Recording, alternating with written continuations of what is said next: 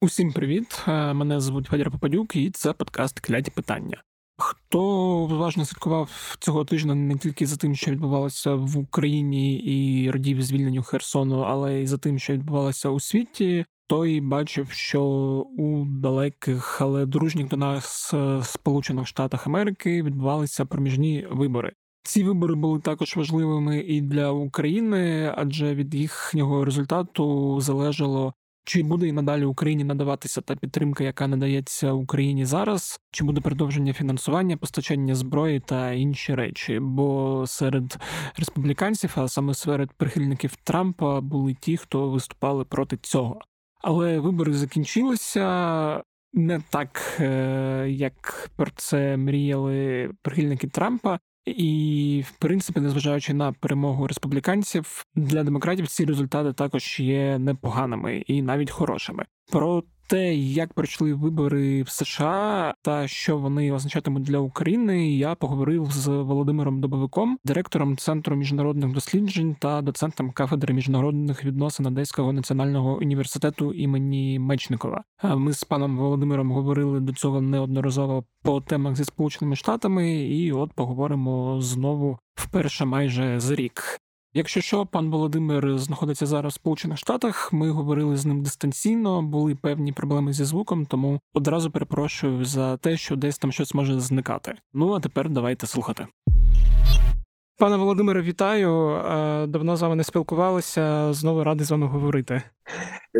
Ну от ми зараз говоримо про ті проміжні вибори, які пройшли зараз в Сполучених Штатах. Е, я думав так коротко задати певні рамки, пояснити взагалі, чому в Сполучених Штатах проміжні вибори здаються важливими, бо в Україні такого нема. В нас тільки парламентський раз на 5 років. От в Сполучених Штатах це завжди подія, і завжди це означає зміну в керуючих партіях там між демократами та республіканцями, хто займає більшість. Так е, ну дійсно в них запрограмовано в системі часто змінювати склад законодавчої влади і не лише законодавчої влади, бо обиралися, скажімо, губернатори штатів і таке інше. Тому е, в принципі ну важлива ротація кадрів. е, Вона закладена в американську систему, і тому відбуваються ці проміжні вибори. Тому власне така система, що ну подаватись може хто завгодно. Це не мають бути обов'язково республіканці чи демократи. І в багатьох випадках це позапартійні кандидати, і часто від якихось третіх партій. Але все ж таки переважно це республіканці та демократи, оскільки давно вже поставили дві ці провідні американські партії, скажімо, ну, в той же самій е, Джорджії, де ще буде зараз е, до вибори, майже через місяць. А там теж е, е, трохи забрав представник третьої партії. Ну от таке відбувається в них, е, і це цікаво, таке оновлення ну складу, е, яке відбувається час від часу. Ще таке запитання. Ж правильно розумію, що зазвичай е, там, якщо умовно зараз у керма демократи переважно, то на проміжних до виграють республіканці і навпаки, чи ні? Ні, це так. Просто це не правило. Це просто Ага, ну як е, тенденція. да, статистика показує, що зазвичай так. Да, що в Америці є такий певний політичний маятник, якщо хочете. Тобто, якщо обрали якогось президента від якоїсь партії, е, то тоді потім е, будемо мати велику пригідність того, що дійсно представників інших партій. Ну так було багато разів вже неодноразово. І попередні всі президенти з цим стикалися, і, і Трамп, і Обама і втрачали багато голосів свого часу. Багато втратив президент Клінтон е, в 90-х роках, в 94-му році, коли була ціла така ну в лапках республіканська революція, і вони несподівано перехопили там ініціативу в конгресі. Так, це часто трапляється. Це це таке от правило такого, да що маятник дійсно, що американці кажуть, що ну давайте зараз дамо можливість опозиції поконтролювати. Хоча зрозуміло, що якщо одна партія контролює і Білий Дім, і Конгрес, то це більше шансів, щоб вона чогось могла досягти, провести якісь закони, і таке інше. А якщо президент демократ, скажімо, конгрес контролюють республіканці, чи навпаки, така розділена влада. Тоді менше шансів, тоді більше ворожнечі, тоді частіше блокування різних законів. Але бачите, американці все ж таки вважають, що може вся система стримок, е, і от вона має працювати, і вона має е, давати шанси опозиції контролювати краще дії влади. Угу. Тепер таке запитання до моменту проведення цих проміжних виборів, що контролювали демократи, ну на чолі так розумію, там з постом президента Джорджа Байдена, які взагалі були прогнози щодо цих виборів? Бо я пам'ятаю, багато йшло мови про те, що республіканці будуть контролювати дуже і дуже багато після цих проміжних виборів, і картинка зараз трошки інша. Ну так, це так весь цей рік е, слідкували всі за рейтингами, дивилися, що в країні відбувається з економікою, з політикою. Що відбувається з рейтингом президента, бо це є фактор, і рейтинг президента залишався неодмінно е, низьким, і це впливало трохи, і тому давало ну приводи і ну, підстави скоріше навіть говорити про те, що е, ну бачите, демократи в складному скрутному становищі через те, що непопулярний є президент, а він все ж таки є ну як символ партії і лідер партії. Він в білому домі таке інше. Щодо тематики, то трохи вона розходилася, бо республіканці переважно фокусувалися на економіці.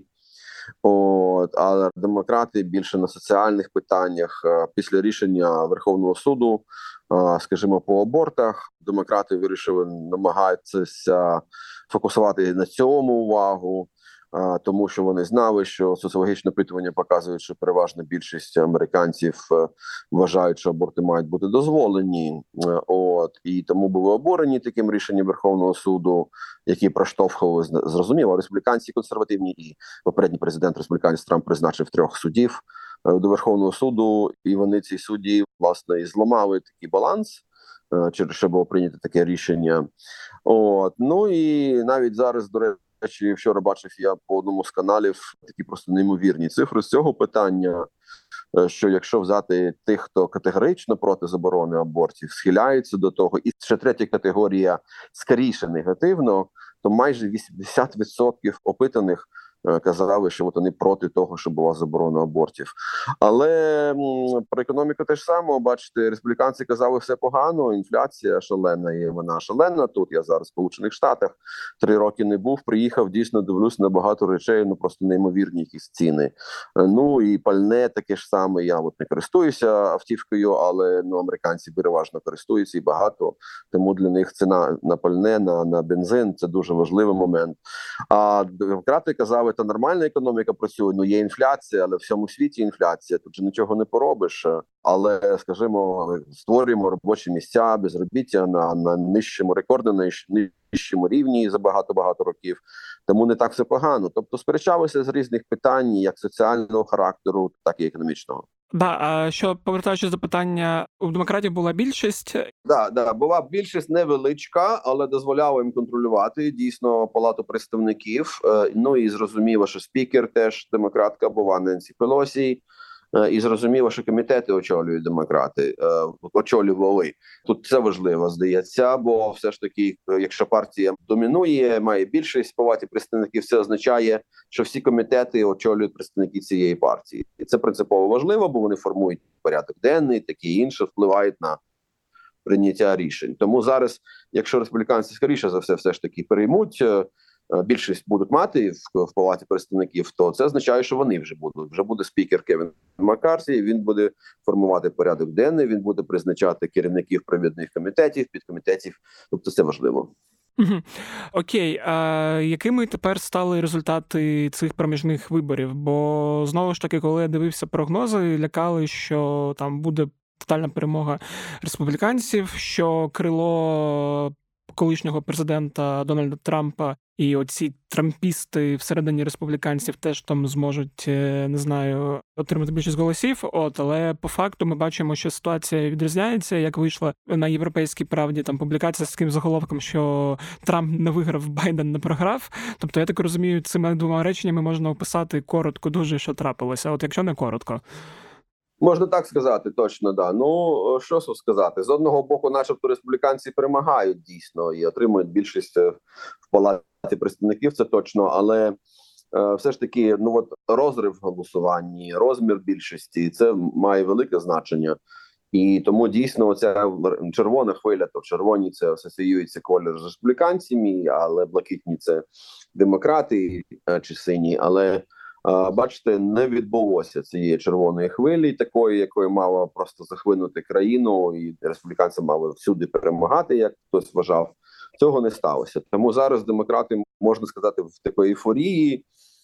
Тріумфально так себе відчувають, хоча, начебто, і втрати випивати представників. Вони перед виборами казали: якщо, скажімо, в нас буде там 200 голосів місць зберігатися впливати представників, а ще краще 205, о, то це буде чудово. А зараз така проекція, що якщо все порахують, то може вони будуть і 215 мати, скажімо. Тобто, все одне трохи більше будуть мати республіканці, але це майже 50 на 50. Да. Ну і в Сенаті це теж важливо, що все ж таки так поки що вимальовується, що демократи не втрачають е, сенат, і, мабуть, все ж таки будуть його контролювати. Ну зрозуміло, що ще одні вибори. Я про це говорив. Вони ще додатково відбудуться в Джорджії на початку на початку грудня, оскільки там обидва кандидати не набрали 50%, а там такі правила, що не проста більшість має бути, а має бути 50% плюс один голос, і туди людина обрана. Ну подивимося, що там ще буде. Ще хотів запитати про взагалі республіканців. Е, Я ж так розумію, ну трошки про це вже сказав, що вони не є однорідними, і там є оце крило трампістів. Розкажіть про них. Е, Я ж розумію, те, що суто для них вибори закінчилися менш вдало, ніж для республіканців взагалі. Чи я помиляюся? Ні, ви не помиляєтесь для трампістів. Це можна сказати провал. Поки що всі так кажуть і пишуть про це, і на перших шпальтах всіх е, газет і е, йдеться про те, що Трамп найбільша невдаха виборів, е, і навіть таких видань, які трохи ну тяжіють до республіканців, до консерваторів, як то скажемо, поміркована така консервативна відома Wall Street Journal вийшла з такою передовицею, де там написано, що Трамп найбільше найбільша невдаха та лусер цих виборів. Дійсно, з одного боку е, він провів на до виборів через праймеріс багато дуже кандидатів. Е, З іншого боку, багато хто з них програв, тому що все ж таки багато з них такі радикальні доволі. Це залежить, звісно, від штату, від конкретного контексту.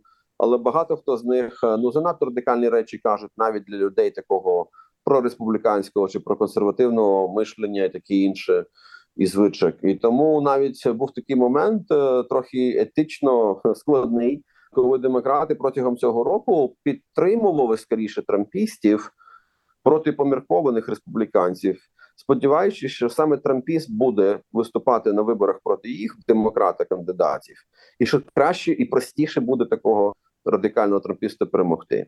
І це було етично протиречиво, тому що ну чому ви підтримуєте, скажімо, трампістів, а не поміркованих республіканців, які, мабуть, з точки зору ідеології, їх програми, таке інше було б більш і природньо для демократів підтримати. Але бачите, зараз поки що кажуть, що цей курс спрацював, бо дійсно люди абсолютно. Такі без досвіду, з радикальними якимись гаслами висувалися від трампійського крила і програли в багатьох випадках.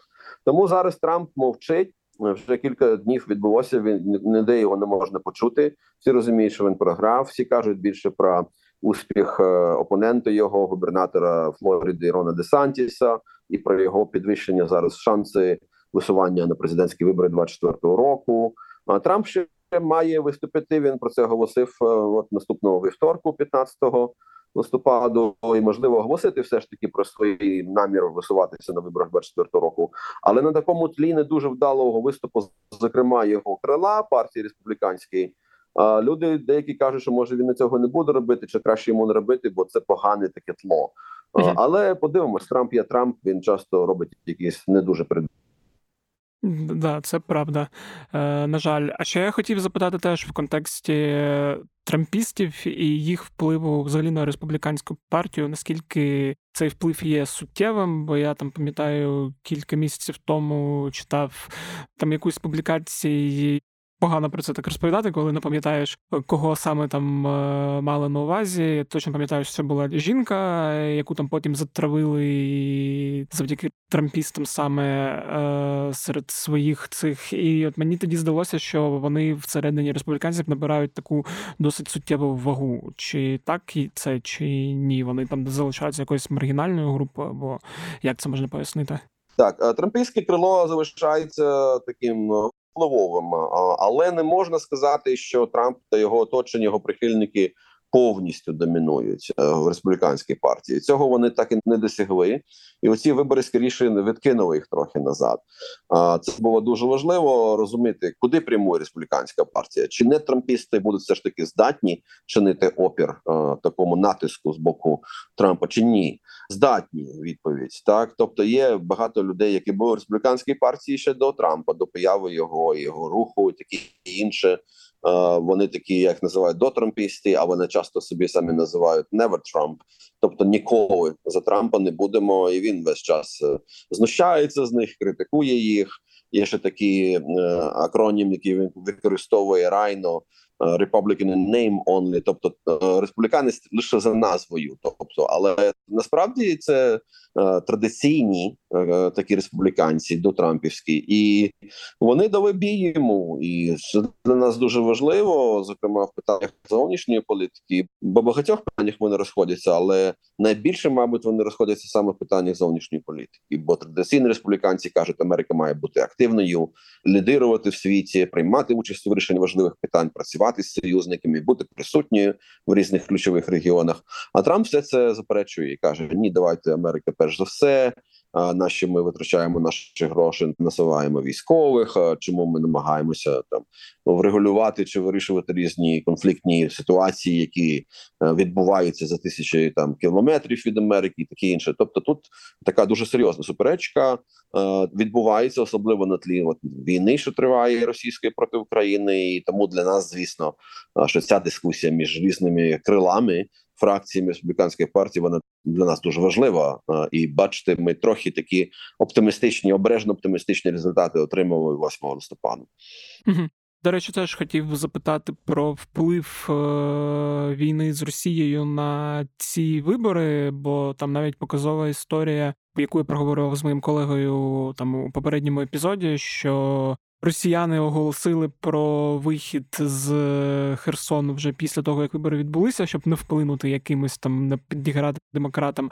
Але все ж цікаво, як от е, тема України впливала там на і чи впливала вона взагалі на результати виборів, чи там пересічному американцю все одно. Ви знаєте, звісно, що вона не була серед пріоритетних, що є інше питання: це економіка, соціальні моменти, якісь імміграція для когось, там, скажімо, для трампійського крила. Е, і досі дуже важлива тема імміграції нелегальної, що люди прибуваються з Центральної Америки, з Мексики до США, і таке інше, і такі вони кажуть часто, що а наші ми насилаємо зброю чи гроші до України. А в нас така проблема серйозна, загроза безпеці нашій на південному кордоні, бо люди приїжджають, це не контролюється і таке інше.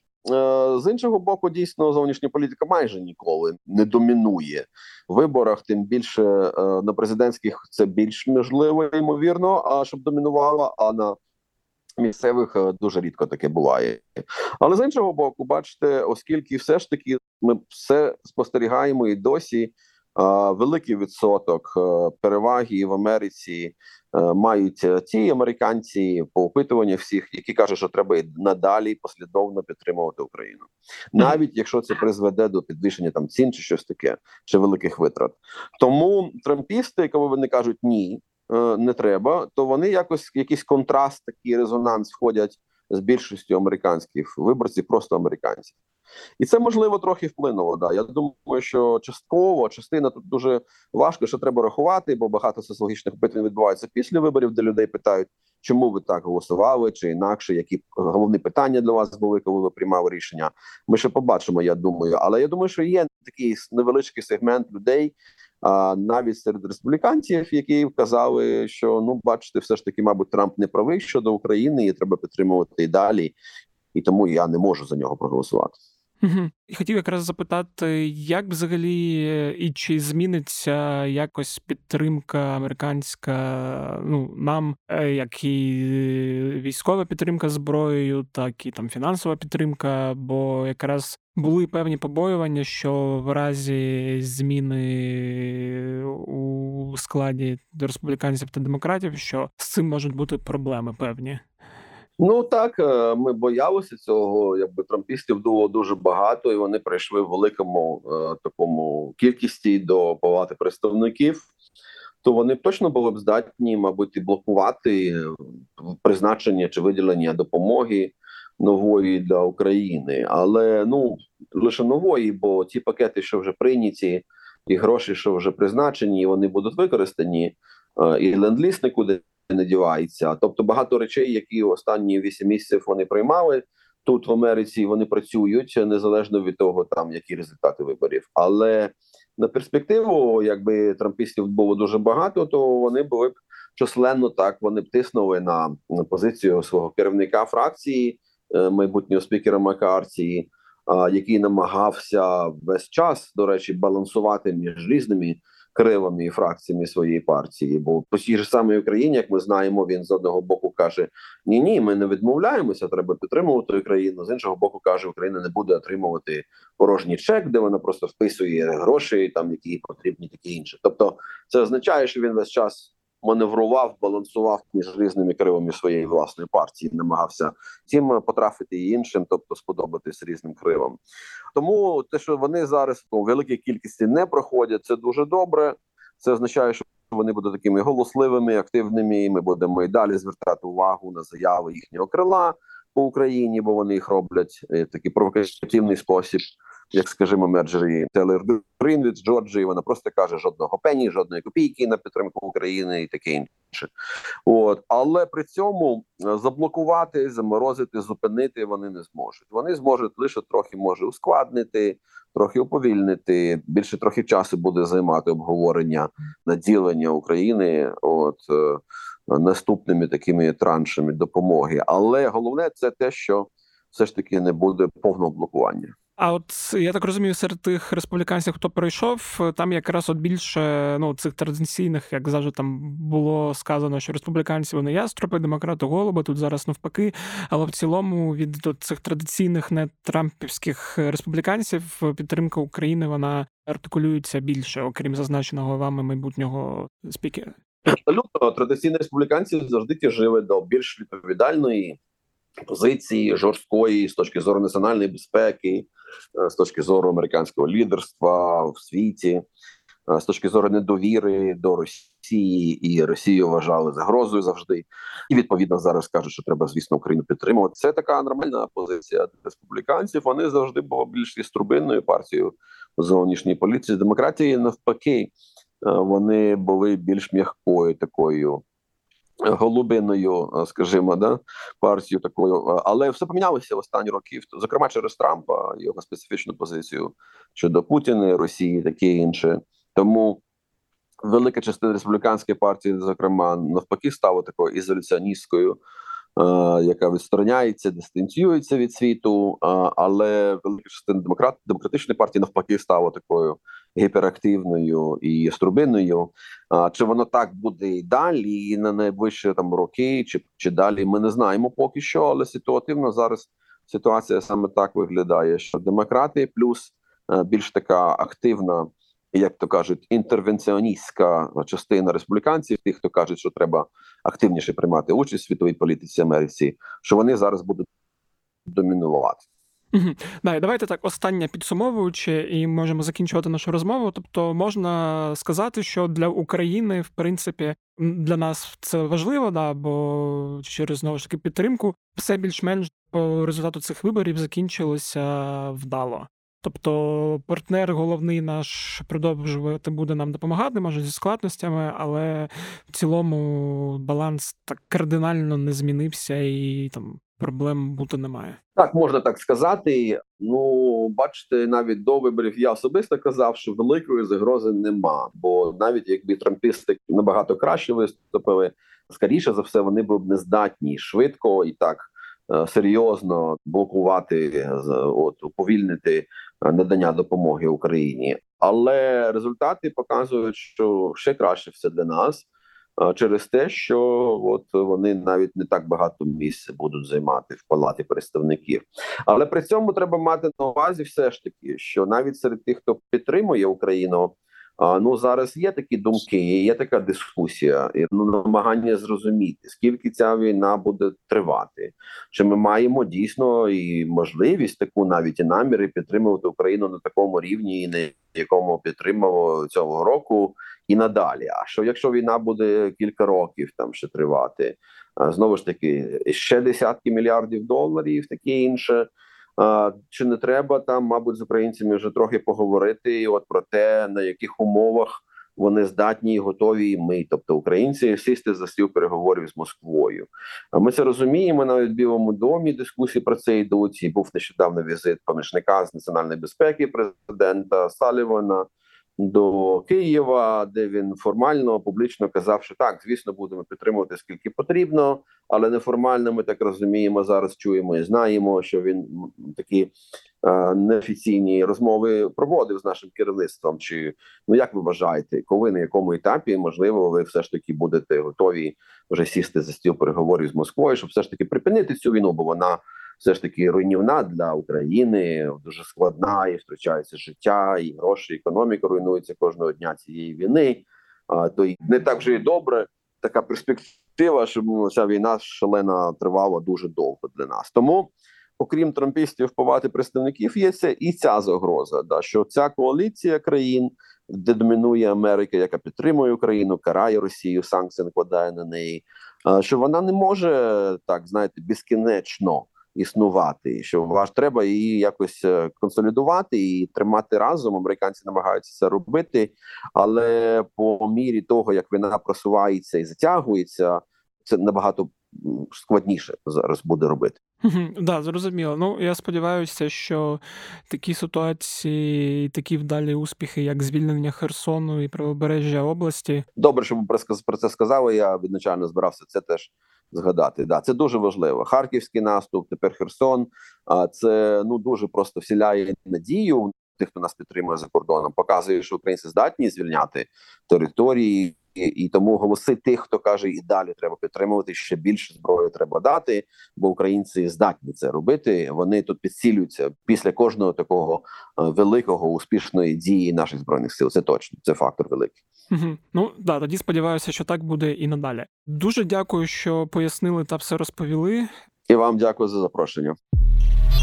Ось така от вийшла розмова. Сподіваюся, вам було цікаво, і ви більш-менш зрозуміли, що в тих сполучених штатах відбувається, і більше не переймаєтесь, що нам перестануть надавати зброю. Хоча, може, і переймаєтесь через те, що нас схиляють до якихось перемовин. Ну про це якось в наступних епізодах я думаю з кимось поговорю, якщо тема буде ще актуальною. А зараз, якщо вам сподобався цей епізод, ви можете поширювати подкаст «Кляті питання у соцмережах або просто радити своїм друзям, знайомим, хто ще не слухає подкаст «Кляті питання і взагалі подкасти хай починають і починають е, з клятих питань. Також е, буду вдячний за ваші оцінки та коментарі в Apple Podcasts та за оцінки в Spotify. Це допоможе новим слухачам зрозуміти, що цей подкаст чогось вартує, його можна слухати. Ну а мені буде просто приємно.